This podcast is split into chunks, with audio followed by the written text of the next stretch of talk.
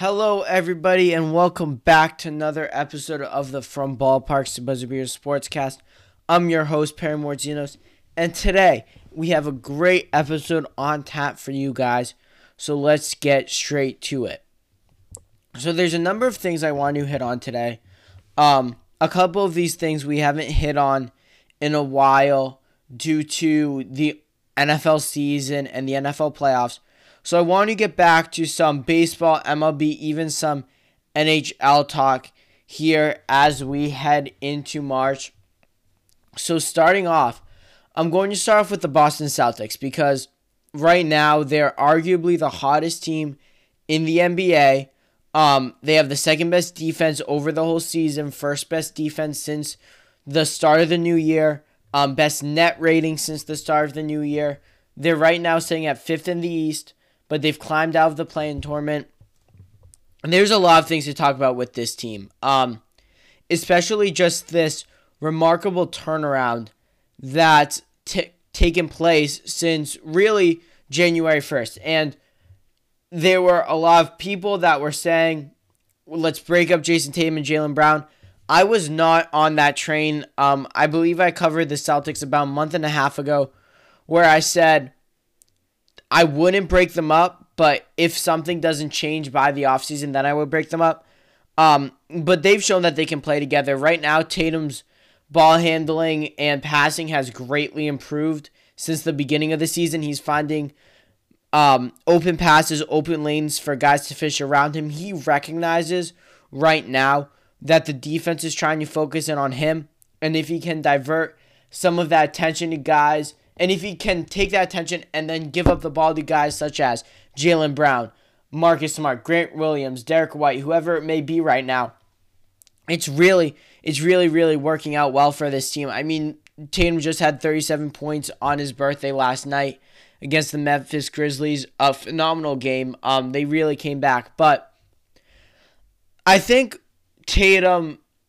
People said that if Tatum keeps playing this way, he's a first team All NBA selection and that's probably true. Um, I haven't been the biggest fan of Jayson Tatum, um, just because I think that people have placed him as a top ten player in the league. I think he's right on the fringes because right now I think running down, I think in no particular order, but I think Giannis is better than him. I think LeBron is better than him. Uh, Curry's better than him. De- I don't know if I would put DeRozan over him um, right now but I would put Morant over him. That's four. Um, Embiid's five. Jokic is six. Um, you've also got guys such as Embiid, who I think is better. I think Dame is better at eight. Um, KAT I think is a little bit better than Tatum right now at nine. So it's he's really a fringe player because once you guys once you get into the Lillard, KAT range, that's where I think there's a lot of opportunity for discussion. Even Morant. I think there's opportunity for who is better between Tatum or Ja Morant. But right now, I mean, I'm very happy with what I'm seeing out of Jayson Tatum. Um, for those reasons that I just described, I think Ime Udoka has done a great job getting as mo- as much out of him as he can, and I think that that's a Tatum's passing is the biggest reason why this Jaylen Brown Jayson Tatum pairing is working right now, because we said from the beginning of this pairing that one of them needs to learn how to pass. It didn't really seem like Jaylen Brown was going to be that guy. Jayson Tatum is the better player. Plus, Jaylen Brown, I think, is more is a better shooter than Jayson Tatum is. I think he's, um, I think his mid his mid range game is far superior to Jayson Tatum. I would say they're probably equal from behind the arc, but it, it's Jayson Tatum is the team's best player, so he's got to get the ball into the hands of other guys. That's his responsibility. Um, and Tatum's attacking the basket a lot more, which is why you've seen guys like Grant Williams get his three point percentage up, and other guys get a lot of catch and shoot threes, or they've um, faked the shot and then driven in.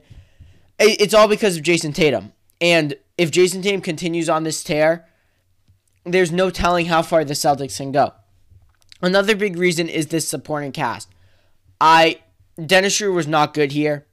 Um, I thought I thought that they should have traded him. He obviously wasn't a big reason of what the Celtics were doing. They wanted to get the ball to Tatum and Brown, And Schroeder was a nice spark plug off the bench, but he was much better as a starter, and that wasn't realistic when this team was back at full strength. Um, I've I've been very impressed with what Smart's done this year. I've always said if he can just pass the ball and take good shots, he'll be fine. And he has really limited that num those number of just head scratching, just I can't really describe it, just frustrating shots that he's taken this season. And um, I think a big part of that is he Ime Udoka. I think he's really changed what the what he wants this team to do, and they needed that because Marcus Smart should not be taking the most shots out on the team ever. That's there's no reason for that to occur, and that's really changed since Ime's gone in charge. Another reason is obviously Robert Williams. I mean, this guy has just been a force. He's a lob threat. He's a he's should be in the conversation, I think, for Defensive Player of the Year. He's basically the Rudy Gobert of the Celtics. He's a little more athletic, I think. Um, and if he can develop a mid range jumper, I mean, this guy can be really, really good. I didn't like the deal that they gave him at the at the beginning of the season, a four year, fifty two million. But now that seems like a really, really, really good deal uh, for the Celtics. I I can't say enough about this guy. He's a passing big. He's what you need in the NBA right now. And if he can develop some sort of a three point shot, some sort of a mid range game, this it will open up for this team. I think he will work in the offseason on that. Um, and maybe that'll bring a new def- um, a new dim- dimension to this Boston Celtics offense. But right now, I'm very impressed with what Rob Williams is doing. And then on the other side of the coin, you got Grant Williams, who after a rough start to his career, has really improved. He's a great three point shooter.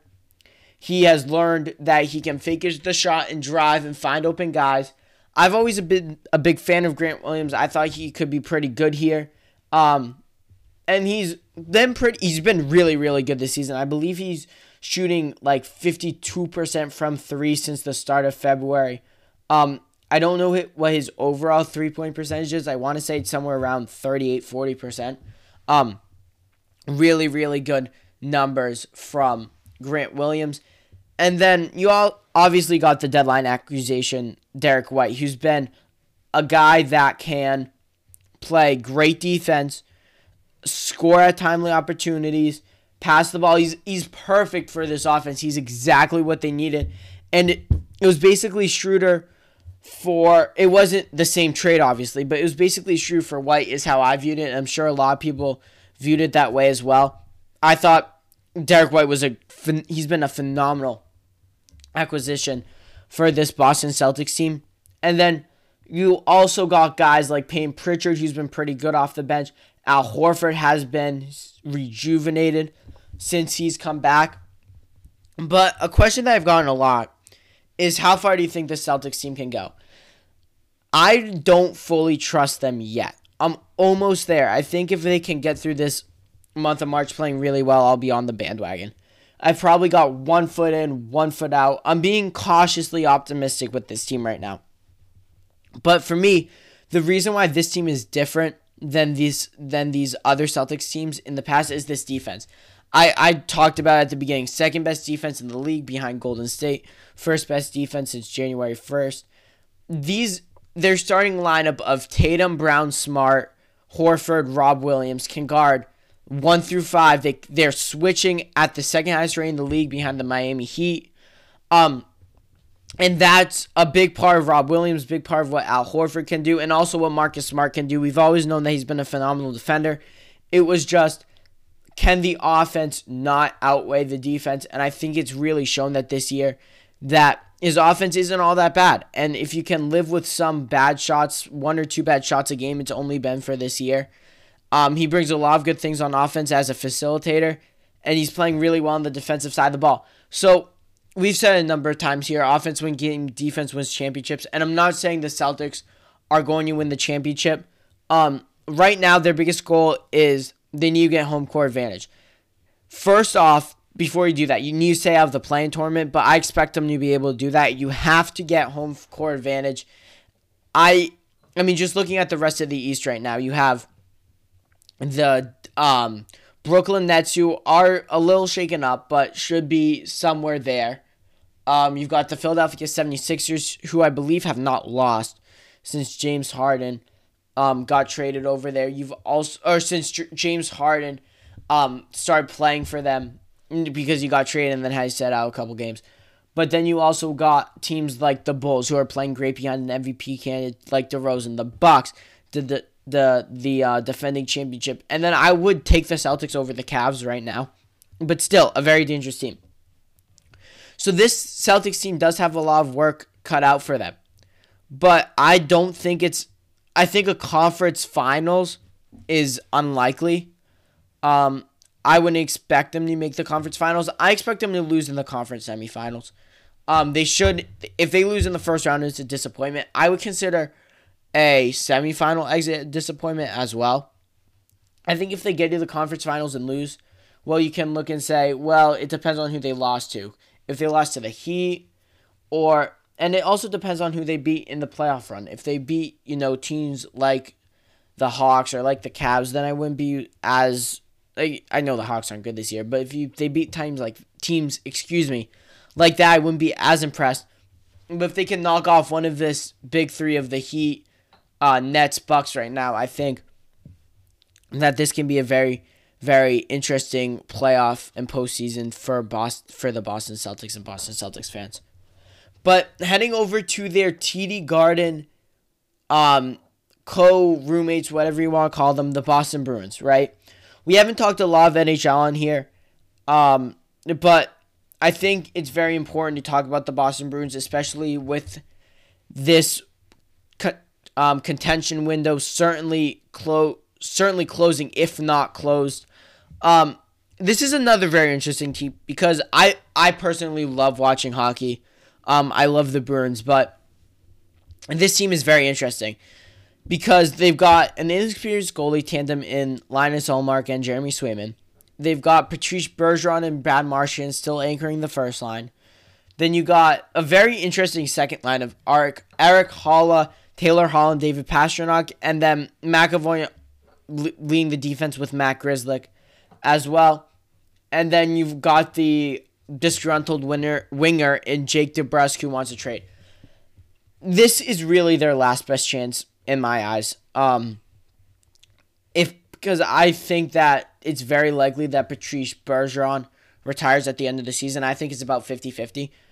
But they've got I think they've got to do something this year. And the East the Eastern Conference, excuse me, is pretty wide open. Um, you've got the Maple Leafs who are always there, and then you've got the three juggernauts really in the Carolina Hurricanes, Tampa Bay Lightning, and Florida Panthers. So I don't think that the Celtics and Bruins are all that different. I think you've got those three teams right there. Then you've got the team lurking in the back, like the Maple Leafs in the Bruins case, and like the Nets in the Celtics case. And I feel better about the Bruins beating the Maple Leafs than I would about the Celtics being the Nets. But still, it's like that one dangerous team, and then you've got the Bruins somewhere in that mix. Um, and you've also got the Pittsburgh Penguins to worry about. But if I'm the Bruins, I'm looking to make some sort of deadline acquisition on the defensive end because although I like McAvoy, I love McAvoy, and Matt Grzelcyk is a good top pair. Um, but then you've got Brandon Carlo, who's not having all that great of a season. Mike Reilly, Derek Forbort, and um, Connor Clifton. That's your top six right now. I think you need some sort of improvement. Um, probably a left shot defenseman would be a little bit better. But honestly, whoever works for this team would be fine. Somebody that can, a top four defenseman would be great because right now I kind of like the forward lines where they're at. I like the Marchand, Bergeron, DeBrusk line, and I think that if they acquire somebody for DeBrusk or if DeBrusk stays, I think anybody that slots up there on that top line um, with M- Marchand and Bergeron is still going to be pretty good. And then that second line I mentioned, Hall and Pastrnak have been playing really, really well together. And Erik Haula has been pretty decent as that center. And I really like the third line that they're rolling out with um, Coyle, Frederic, and Craig Smith. The um, 11, 12, 13 line, I like to call them, even though Coyle's in the center. So it would really be 11, 13, 12. But I really like that line. I think that that line has a chance to be special, and you need one of those bomb two lines to hit in the playoffs, and I think that that third line could hit. And I do like the fourth line with Curtis Lazar, Nick Foligno, and Tomas Nosek right now. Um, obviously that can change, but the fourth line isn't the big issue here. I think they need a top four defenseman because I really like Jeremy Swayman. I think Linus Ullmark has had a pretty good season. I didn't like bringing back Tuukka he retired, so I think that was kind of a blessing in disguise for the Boston Bruins because Jeremy Swayman has just been on a tear since Tuukka retired. I I don't know. I mean, I don't expect the Bruins to make the Stanley Cup Finals, and I think people need to temper their expectations about the Bruins making the Stanley Cup Finals. But I think I could see them. They should at least win the first round, and then I could see them losing anywhere. Um, if they have to play the Lightning, um, that's probably who they're going to end up playing it's probably going to be a loss. Um, if if they somehow avoid the Lightning and play a team like the Hurricanes, like the Panthers, like the um, Maple Leafs or the Penguins, that's going to be extremely tough. And then even if they get to the Stanley Cup Finals, I it, it's very unlikely for this team. But look, I think I'm really interested. I'm really really interested in these two Boston teams because right now they're the only two active sports teams because you've got the Patriots who are always in the news for whatever reason, um, because the NFL is just so big. And I will bring up the Patriots sometime in the next couple weeks here, but they're not playing right now. The draft, the free agency starts, I believe, um, March twentieth. I want to say, or somewhere around March sixteenth, maybe it might be that date. Um, I actually think it's March seventeenth. March seventeenth, I think, is the actual date. Um, but still, they're not playing, and the draft isn't until around April 28th, I believe it is this year. And then you've got the Red Sox, who are obviously in the MLB lockout, which I'll talk about in um, a 15 seconds here. But these Celtics and Bruins teams are very intriguing because I could see them falling anywhere from out of the playoffs to really a championship win. So I'm I'm really really interested and looking forward to the conclusion of the seasons for these two Boston sports teams. But we haven't talked a lot of baseball in here recently, so I wanted to hit on that a little bit too. Um, the last time we talked about baseball, I believe, was the World Series. It might have been the World Series. Um, obviously, since then, the players got locked out by the owners, and on Tuesday, the deadline was for them to reach a new CBA, collective bargaining agreement. That didn't happen, so the first week of games are canceled. And there's a lot of blame to go around here and you can play the well, it's billionaires fighting versus millionaires uh, card, and I agree. Nobody wants to see this fighting. Everybody just wants to see the sports back. I love baseball. I like playing baseball a lot more than I enjoy watching it, but still, I I don't want to see this lockout drag out for a while. And I think every week that deal doesn't get done, another week of games is going to get canceled. Um, main issues are the competitive balance tax. I believe it's at 212 million or 208 million is the first threshold right now. The players want an increase to 246 million in their in- new proposals. Right now they're hovering around 220 million. Um, basically what the competitive balance tax is for those of you that don't know. It's so baseball doesn't have a salary cap or a salary floor. So what they do is once you hit a certain amount of payroll, they start taxing you. And then if you get in the tax, there's like a repeat offenders tax where if you pay the tax a number of years, then the tax goes up. So it's supposed to help smart market teams out so big market teams don't take all the good free agents and don't pay a lot of money. Um, obviously, you know, big market teams aren't for, aren't afraid to pay that tax, but it has acted as basically of a salary cap here this these last few years, and that's a big issue for the players because they don't want a salary cap. That's been their biggest issue since the day the union was formed. And um so they want an increase in this, maybe a decrease in penalties. Um also an issue is the minimum salary right now. The owners propose a 700,000 minimum salary. The players want that to go up. There's also the um, arbitration pool, which is a little confusing where the top 15 in a certain WAR statistic, wins above replacement statistic, will be paid a certain amount of money, money to come out of the pools. So it's all these things going on. Um, reportedly, what they have agreed on is a pitch clock, which they're calling a pitch timer, and the universal DH. Um, so there's been the question of who is this blame fall to? And I believe that falls to the owners. Because the players haven't gotten great CBAs the past couple years. And the owners, at the end of the day, are billionaires. And Rob Manfred, who's the worst commissioner in sports by far, is claiming that base that being a baseball franchise owner isn't profitable. That's a joke. That's that's ridiculous. Um, the the um valuation of these franchises has gone up exponentially in the past decade or so. Um, but baseball is a dying sport, right? They are in danger of being put into this market where hockey is, where it's kind of like a regional sport, where teams like the Red Sox and the Yankees will still have fans, um, but other teams like it won't be as much of a national game. Like you won't see Red Sox fans watching, um, like Colorado Rockies games as much, and it it would hurt baseball because it is America's pastime, but at the end of the day, it's an it's an issue that the owners and players need to realize, and I don't know if they realized it yet, which is very very concerning. Um, but I also wanted to talk about just when I think this could end, and nobody really knows, but reportedly baseball franchises lose money in the first month of the season, um, and the the owners are hoping you recuperate back some of that money in the expanded playoffs, um, which is either going to be 12 or 14 teams. Um, it's I think I believe it's most likely going to be 12 at this point. I would expect games until May at the earliest. Um, this could go on for a while, and then you also have the issue of the players are going to be wanting to pay a full salary. The owners aren't going to pay that. So then what happens? And that's a whole nother issue that hasn't been talked about as much. I feel. Um, so it, it just seems like these two teams can never get on the same page. And this is going to be the second time in three years that baseball hasn't played a full season. The first year was due to the COVID pandemic, but they still could have come back much earlier than they did. And then this year because of the lockout. So you've seen fighting between these two parties for a number of times. And baseball is a dying sport. That's what it is. And the owners and players need to speed up the game, but they're too concerned with money and logistics right now to realize that there are also on the field problems that need to be taken care of. But that will do it for us today, guys. As always, thank you for listening.